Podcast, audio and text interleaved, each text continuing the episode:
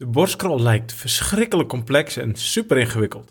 Vandaag ga ik bespreken hoe jij de techniek van de borstkrol simpel kan maken en welke principes ik gebruik om de hele techniek te analyseren en om aan te leren.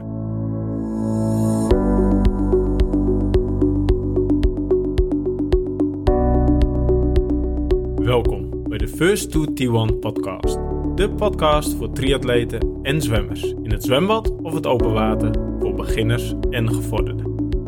Deze podcast geef ik jou de kennis en de tools om de regie te nemen over je eigen ontwikkeling in het water. Zo word je sneller en wordt zwemmen leuker. Mijn naam is Janko Nolles.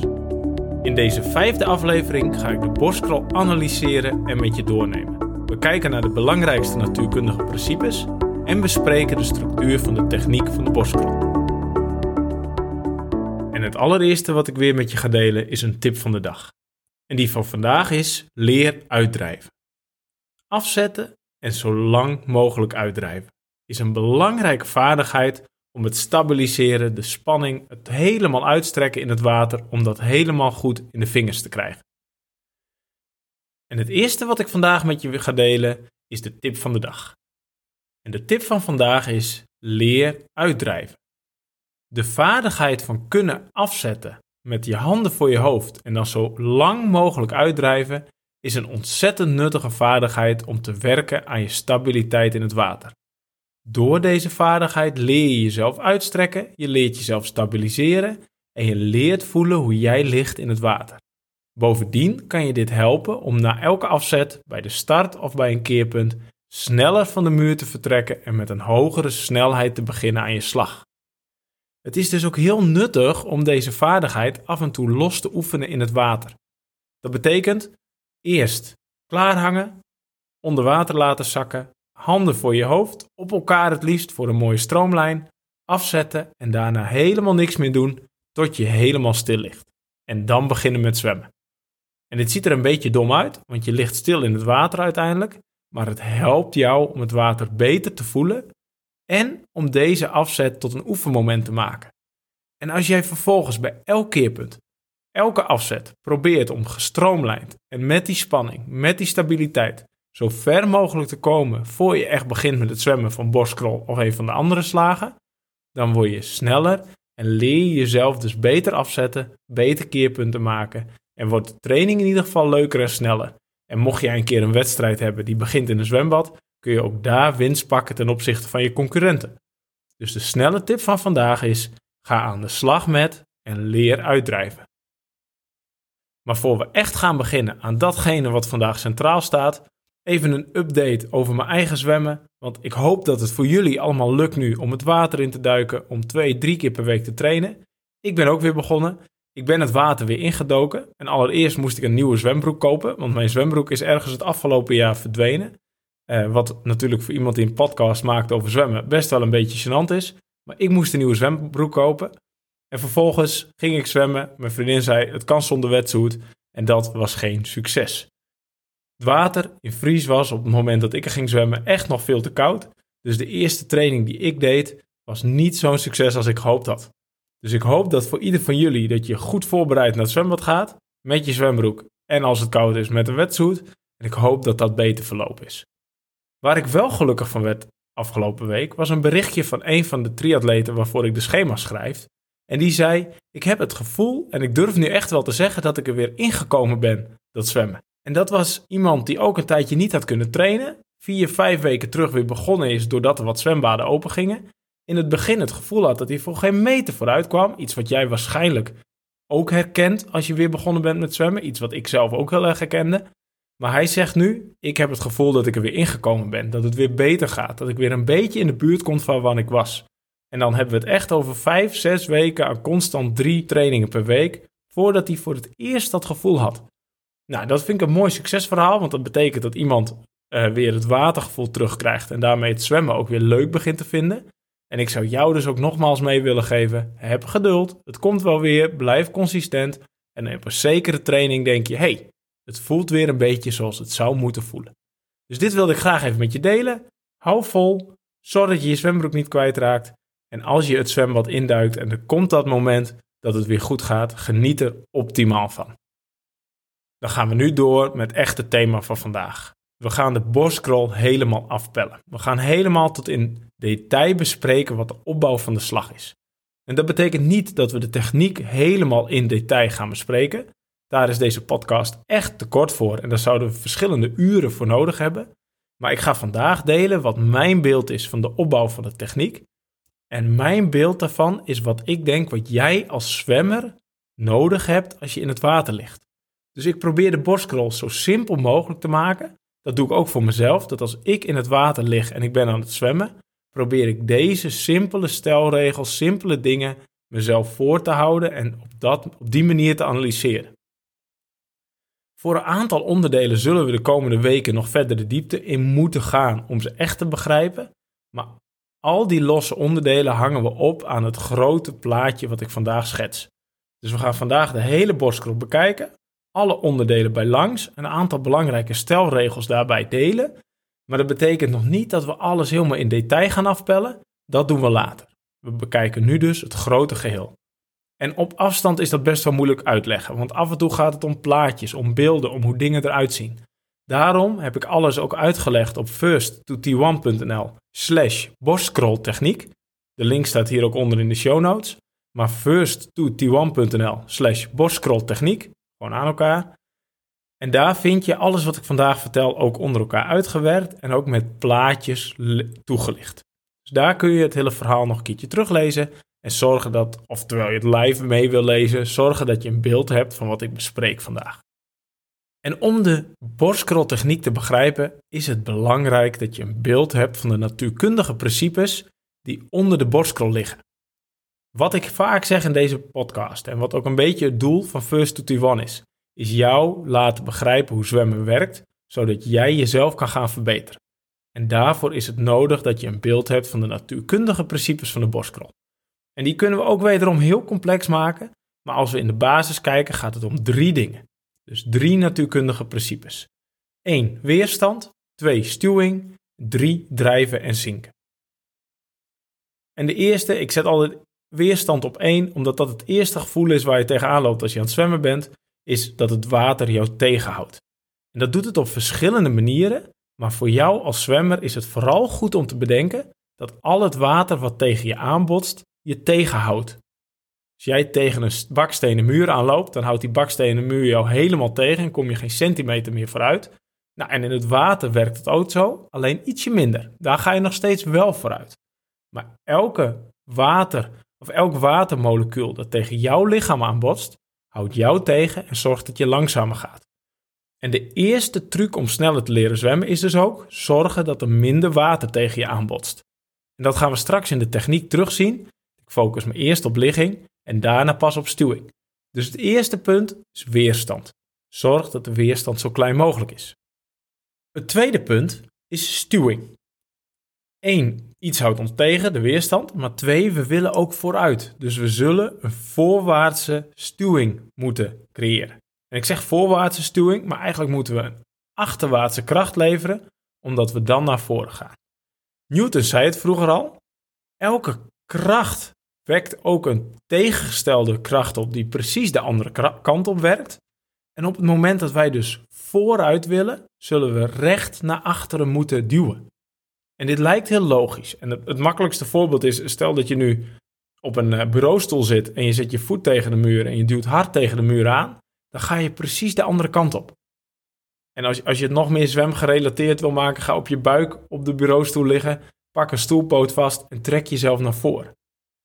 Dus als ik naar voren wil, zal ik recht naar achter moeten duwen. Dat is de derde wet van Newton. En dat is een heel belangrijk principe in zwemmen en zeker ook in de borstkrol dat als ik in de borstcross zo efficiënt mogelijk naar voren wil, zal ik zo recht mogelijk naar achteren moeten duwen. En er zijn meer manieren in het zwemmen dat we vooruit kunnen gaan. Er zijn meer wetmatigheden die werken. Maar het simpelste is en het belangrijkste is de derde wet van Newton. Dat als ik naar voren wil, zal ik zo recht mogelijk naar achter moeten duwen. Het derde principe, drijven en zinken, is belangrijk om te begrijpen. En bijvoorbeeld op het moment dat je een wetsuit aantrekt, blijf je beter drijven maar is niet iets waar jij heel vaak iets mee kan in het zwemmen, op één belangrijk aspect na. En dat is te begrijpen dat alles wat boven water is, niet meer drijft. Dus op het moment dat jij je hoofd boven water tilt, drijft je hoofd niet meer en duwt je hoofd je lichaam naar beneden. Op het moment dat jij je arm boven water tilt, drijft die arm niet meer en duwt het je lichaam naar beneden. En er zijn verschillende momenten in de borstkrol, en zeker ook een open water borstkrol, dat het belangrijk is om dat te beseffen. Nou, en hoe dat precies werkt, daar zit een heleboel natuurkunde achter. Ehm, maar de belangrijkste daarvan is Archimedes, de wet van Archimedes.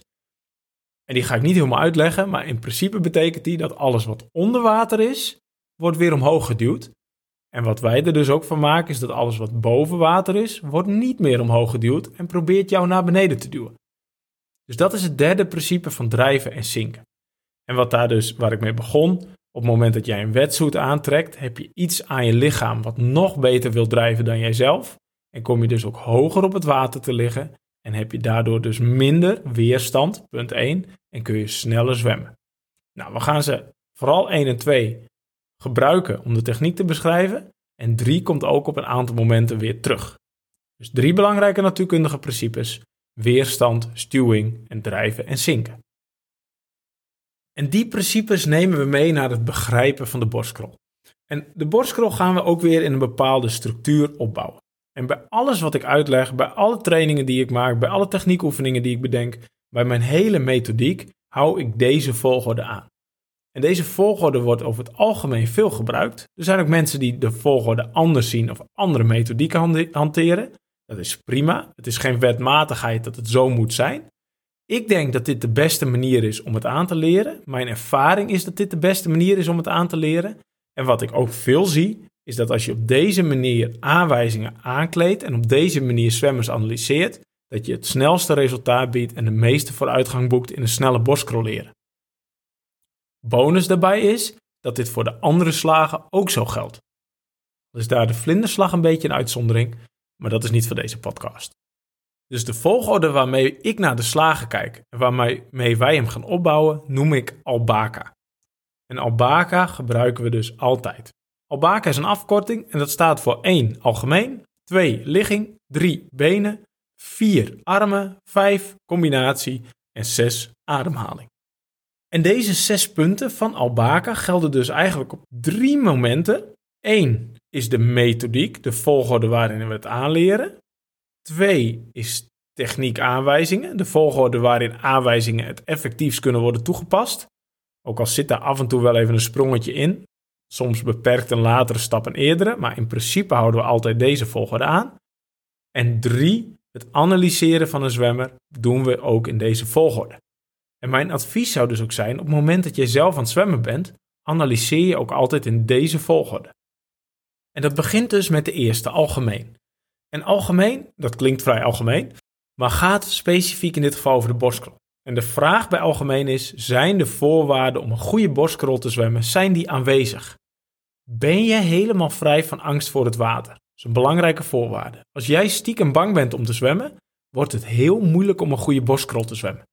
Dus de eerste vraag bij algemeen is: ben ik helemaal vrij van angst voor het water? Durf ik mijn hoofd onder water te steken? Durf ik mijn adem daarin te houden? Ben ik niet bang voor het ademen of voordat ik geen lucht meer krijg? Want op het moment dat die angst er wel is, wordt gelijk je techniek waarschijnlijk een stuk minder. En als trainer aan de kant kan ik het zien aan jouw slag als je bang bent voor het water of voor de borstkrol of voor de kou. Dus zijn de voorwaarden voor een goede borstkrol aanwezig? Begin bij ben je vrij van angst. En de tweede is, kan jouw lichaam alle bewegingen doen die je zou moeten doen voor een goede borstkrol? Kun je je armen helemaal strekken naar boven? En als je je armen strekt, is je rug dan nog mooi recht? Kun je je tenen helemaal spitsen? Plantairflexie voor de fysiotherapeuten onder ons. Of omdat je al je leven lang aan het wielrennen en hardlopen bent, blijven je tenen omhoog staan. En op het moment dat dat dus niet voldoet aan de voorwaarden die nodig zijn voor een goede borstkrol, moet je je techniek voor de borstkrol aanpassen of moet je aan de slag met je eigen angst of je eigen lichaam om wel aan die voorwaarden te voldoen? En een mooi voorbeeld hiervan is wat ik altijd zie bij mijn studenten die ik leer zwemmen op de ALO, de Academie voor Lichamelijke Opvoeding. En wat ik ze altijd voorhoud, is als ik naar hun slag kijk, want ze moeten het doen om een goed voorbeeld te kunnen geven, dan wil ik zien dat je kalm en beheerst borstkrol zwemmen en ze moeten het laten lijken alsof ze weten wat ze doen. En dat is ook een goede analyse voor jezelf. zijn de voorwaarden aanwezig? Kan ik alles? En op het moment dat ik aan het zwemmen ben, laat ik het dan al lijken alsof ik weet wat ik doe. En op het moment dat dat niet het geval is, is er ook een redelijke kans dat het komt door de angst of doordat niet aan alle voorwaarden voor een goede borstkrol wordt voldaan. Dus in het aanleren maken we één, iedereen zo vrij mogelijk van angst. En hopen we dat het lichaam in alle hoeken kan waarin het moet. En twee, als we kijken naar een borstkrol, als we een borstkrol analyseren, ziet het er dan kalm en beheerst uit en lijkt het alsof deze persoon weet wat hij doet. Dus als jij in het water ligt, stel jezelf dan die vragen. Op het moment dat ik zie van hé, hey, dit ziet er goed uit, mooi rustig, mooi beheerst, het lijkt alsof je weet wat hij doet, gaan we kijken naar de ligging. En in het aanleren betekent dat dus op het moment dat je watervrij bent, alle voorwaarden zijn aanwezig, gaan we eerst aan de slag met de ligging. De ligging gaan we nog een hele aparte aflevering aan wijden, maar eigenlijk bestaat een goede ligging uit drie simpele punten. 1. Is hij horizontaal? 2. Is hij recht? En 3. Is hij helemaal gestrekt? En even korte drie punten belangst. 1. Horizontaal hebben we het eerder over gehad. Zijn het hoofd, de heupen en de voeten aan het wateroppervlakte? Heb je dus zo weinig mogelijk frontale weerstand, botst er zo weinig mogelijk water tegen je aan, dan heb je een goede horizontale ligging. Bij die horizontale ligging kijk je dus met je neus naar de bodem en is je hoofd in het water, zodat Archimedes je hoofd optilt en jij dat niet zelf hoeft te doen. Het tweede punt is, is je ligging recht? Dus één was, is je horizontaal. Twee is die recht. Is alles van jouw lichaam, je heupen, je voeten, is dat recht achter je hoofd? Of slingeren je voeten misschien ook wel een beetje buiten je schouders en ga je als een slang door het water heen? Dan ben je niet recht. Dus we willen een horizontale ligging die ook recht is. Denk maar even aan een speedboot. Een speedboot slingert ook niet. Die gaat als een rechte streep door het water heen. Het derde punt is ben je gestrekt. En dat is wat een moeilijke concept om uit te leggen, leggen, maar je kunt je voorstellen als een kabel die op spanning staat. Zo'n groot staaldraad bij zo'n brug, eh, waar een brugdek aan hangt, die staan op spanning en die zijn strak. En de vraag is, geldt dat ook voor je lichaam? En een mooie vergelijking daarbij is, als ik een stok door het water duw, dan gaat hij naar voren. Maar als ik een touwtje door het water duw, dan gaat hij niet naar voren. Dus dat touwtje is minder efficiënt. Dus het doel bij de ligging is om je ligging horizontaal te maken, om hem recht te maken en om hem gestrekt, gespannen te maken. En die spanning is een moeilijk toe te passen concept, want we willen niet dat alles op slot staat en alle gespieren spannen zijn. Dus daar gaan we het een keer uitgebreider over hebben. Dus het tweede punt na het algemene is de ligging en de ligging is horizontaal, recht en gestrekt. Het derde punt in de slag om naar te kijken zijn je benen. En de benen zijn enorm belangrijk. En nu weet ik dat veel triatleten denken: ja, maar ik, ik wil geen benen gebruiken in de borstcrawl, want die benen heb ik nog nodig voor het fietsen en het lopen. Dus kunnen we het ook zonder benen doen. En dat kan, maar om dat te kunnen, moet je een hele goede beenslag hebben. Als je een hele goede beenslag hebt, hoef je hem minimaal te gebruiken om hem toch belangrijk te laten zijn. Want de belangrijkste functie van de benen is de ligging ondersteunen. Dus met minimale beenslag ervoor zorgen dat jij horizontaal, recht en gestrekt in het water ligt. En als het kan, ook een klein beetje voorwaartse stuwing, maar dat is niet het belangrijkste. De snelheid in de borstkrol komt niet uit de benen.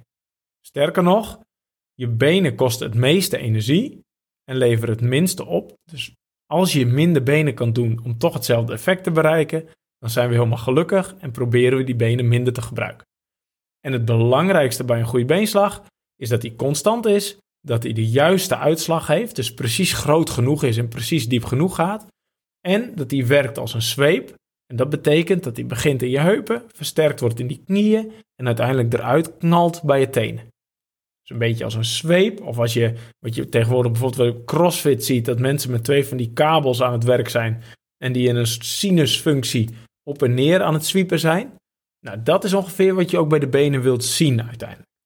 En hoe je dat precies doet, gaan we op terugkomen.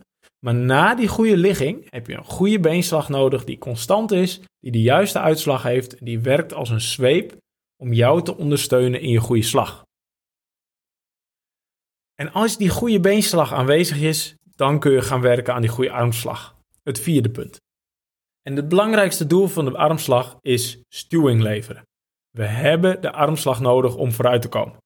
Dus bij alles wat we bedenken aan ingewikkelde techniekoefeningen, aan ingewikkelde aanwijzingen, het enige doel wat je wilt is per slag meer vooruit gaan. En het tweede subdoel wat je wil, is dat die slag niet je ligging verstoort. En dat kan gebeuren doordat je overhaal niet in orde is. Of dat gebeurt doordat je met je hand insteekt en voor je neus langs gaat en daarmee ook je ligging, je rechte ligging verstoort. Dus de armslag is belangrijk om stuwing te creëren en op het moment dat je hem niet goed doet, dan verpest het je ligging van stap 2. En eigenlijk is het bij de armslag altijd belangrijk om te bedenken dat Newton heeft gezegd dat als jij naar voren wil, je naar achter moet duwen. Dus vanaf het moment dat ik begin met doorhalen, beweegt mijn hand, onderarm, zo recht mogelijk naar achter. En op het moment dat ik insteek, doe ik dat zoveel mogelijk in het rechte vlak naar voren toe. Want alles wat ik insteek en naar links duw, gaat mijn lichaam naar rechts. En alles wat ik insteek en naar rechts duw, gaat mijn lichaam naar links. Dus het doel van de insteek is stuwing creëren en de, weerst, of de liggingsverstoring zo klein mogelijk houden. En de armslag bestaat uit verschillende fases, verschillende aanwijzingen waar we overal op kunnen letten. Maar in principe komt het hierop neer. Recht naar achter duwen, niet je ligging verstoren. Het vijfde punt is de combinatie. Wat ik net al zei, op het moment dat ik een goede beenslag heb, kan ik die zo weinig mogelijk gebruiken om mijn armslag te ondersteunen. En wat we dus ook willen als we een, bijvoorbeeld een hele Ironman doen en we 3,8 kilometer moeten zwemmen, dan willen we daarbij zo weinig mogelijk benen gebruiken. Op het moment dat ik 50 meter zo hard wil zwemmen als ik kan, ga ik heel hard proberen te trappelen om zo hoog mogelijk op het water te liggen, om zo weinig mogelijk frontale weerstand te hebben. Dus dan wil ik juist wel een hoge beenslag gebruiken, of een snelle beenslag gebruiken. En wat er nu bijvoorbeeld gebeurt in die uh, Super League concepten, waarbij 200 meter gezwommen moet worden, wil je ook een felle beenslag hebben die zorgt voor een hoge en stabiele ligging. Maar voor alles langer dan 400 meter willen we de beenslag zo minimaal mogelijk gebruiken om de ligging te ondersteunen en toch een efficiënte slag te hebben. Dus op het moment dat de beenslag goed is en die de armslag ondersteunt, gaan we kijken naar wat is dan de juiste verhouding. En dat is punt 5, de combinatie. En daarna punt 6. En, en het verleidelijke is van leren zwemmen is om te beginnen met de ademhaling. Want waar iedereen tegenaan loopt, is dat je na één baantje helemaal buiten adem bent, kapot bent, niet meer vooruit komt en het gevoel hebt dat je niet goed adem kan halen. En dit is ook als ik bijvoorbeeld voor zwemanalyse een borstkrolcursus geef, is dit waar iedereen binnenkomt en zegt: Ik moet leren ademhalen. En de truc is om te leren ademhalen, is dat alle andere punten op orde moeten zijn. Als jij geen goede ligging hebt, niet die ondersteunt met een beenslag en de armen zijn één grote chaos, ga je nooit leren ademhalen. Dus in het leren zwemmen zijn eerst de overige stappen van belang, om vervolgens aan de slag te gaan met die ademhaling. En in het analyseren, analyseren we dus eerst de slag zonder de ademhaling. En als ik iemand vraag om te laten zien hoe die zwemt, zeg ik ook: doe maar even acht slagen zonder te ademen. Want dan kunnen we eerst zien: is aan alle voorwaarden voldaan om te komen tot een goede ademhaling. En daarom is het laatste punt pas de ademhaling. En die ademhaling is natuurlijk wel ontzettend belangrijk om uiteindelijk de borstkrol langer vol te kunnen houden en beter te gaan zwemmen.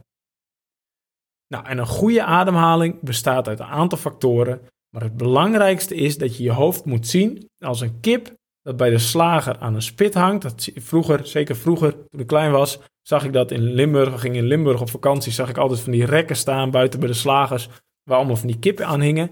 En die draaien precies om zo'n spit. En dat is ook een beetje het beeld wat je met je eigen hoofd moet hebben. Die mag alleen om een spit draaien en weer terug.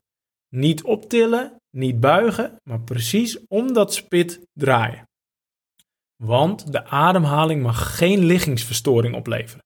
Op het moment dat jij je hoofd optilt, wordt die niet meer uh, opgetild door Archimedes. Het water tilt jouw hoofd niet meer, steunt je hoofd niet meer. Jij moet je hoofd tillen en daardoor zakken je heupen. En op het moment dat je heupen zakken, heb je weer meer frontale weerstand. Dus bij die ademhaling draai je als een kip aan een spit. Dat doe je zo snel mogelijk en dan weer strak terug in de ligging. Nou, er komt nog meer bij kijken, want er moet ook nog iets gebeuren met de andere arm die vol blijft om op te leunen. Maar dit zijn de belangrijkste punten. En bij die ademhaling komt natuurlijk uiteindelijk ook nog het gaan kijken naar oriëntatiepunten in het open water. Dat is een apart stuk waar we een keer naar gaan kijken en dat hoort voor mij niet bij de basisborstkrol, maar dat is een aparte vaardigheid waar je aan moet werken en waarin je beter kan worden. En als je dat moeilijk vindt, dat is op te lossen. En er zijn gewoon simpele techniektrucjes voor om beter te leren kijken eh, in het open water. Maar die zijn voor een andere keer. En met die ademhaling komen we aan het eind van, het, van de opbouw en de analyse van de borstkrol. En de opbouw was algemeen, de voorwaarden zijn die aanwezig. Twee, de ligging horizontaal recht en gestrekt. Drie, de benen hebben die een goede beenslag die ervoor zorgt dat je uiteindelijk de armslag voldoende ondersteunt. En het doel van die armslag is stuwing genereren en je ligging niet verstoren. 5. Is je combinatie op orde? En 6. Heb jij een snelle ademhaling die de ligging niet verstoort? En dat zijn de punten, de manieren en de volgorde om te kijken naar een borstkrol. En de verschillende onderdelen gaan we later nog uitwerken. Uh, maar als je nu voor jezelf je borstkrol een keertje wil analyseren of tijdens het zwemmen je borstkrol wil doorlopen, is dit de volgorde om het te doen. En ik denk en ik hoop dat je een beeld hebt van wat we gezien hebben. En wat ik zei, in de show notes staat een link naar de website en dan kun je het ook meekijken. Maar ik hoop dat door dit te analyseren en door dit bij jezelf te doen, je de borstkrol beter begrijpt en daardoor ook beter gaat leren zwemmen. Dus nu ik je wat meer kennis en tools heb gegeven om beter te worden, gaan we afronden. En als jij nu vindt dat deze podcast jou helpt om beter te leren zwemmen, en jij vindt dat je er iets aan gehad hebt, waardoor je misschien ook zwemmen leuker bent gaan vinden, dan is er een kans dat het ook iemand anders zou kunnen helpen. En daarom is mijn vraag aan jou: als jij vindt dat het jou helpt, delen met iemand van wie jij vindt dat die ook wel wat hulp kan gebruiken, of van iemand waarvan jij denkt dat het helpt om zwemmen leuker te gaan vinden. Op die manier kunnen we er met z'n allen voor zorgen dat iedereen zwemmen leuk vindt en dat meer mensen kunnen groeien in onze sport, in het zwemmen. En dat helpt iedereen. Alles wat ik vandaag besproken heb kun je teruglezen op first2t1.nl slash borstkroltechniek. Daar staan de volgorde uitgewerkt en heb ik hier en daar een plaatje toegevoegd om het nog duidelijker te maken. Heb je vragen of opmerkingen? Kan dat via first2t1.nl slash feedback of met een mailtje aan info at first2t1.nl. Denk aan de streepjes tussen het first to T1 Vergeet niet om je te abonneren op de podcast. Kan op de app, kan ook op de website. Dan stuur ik een mailtje als er een nieuwe is. En voor nu, heel veel dank voor het luisteren en tot de volgende keer.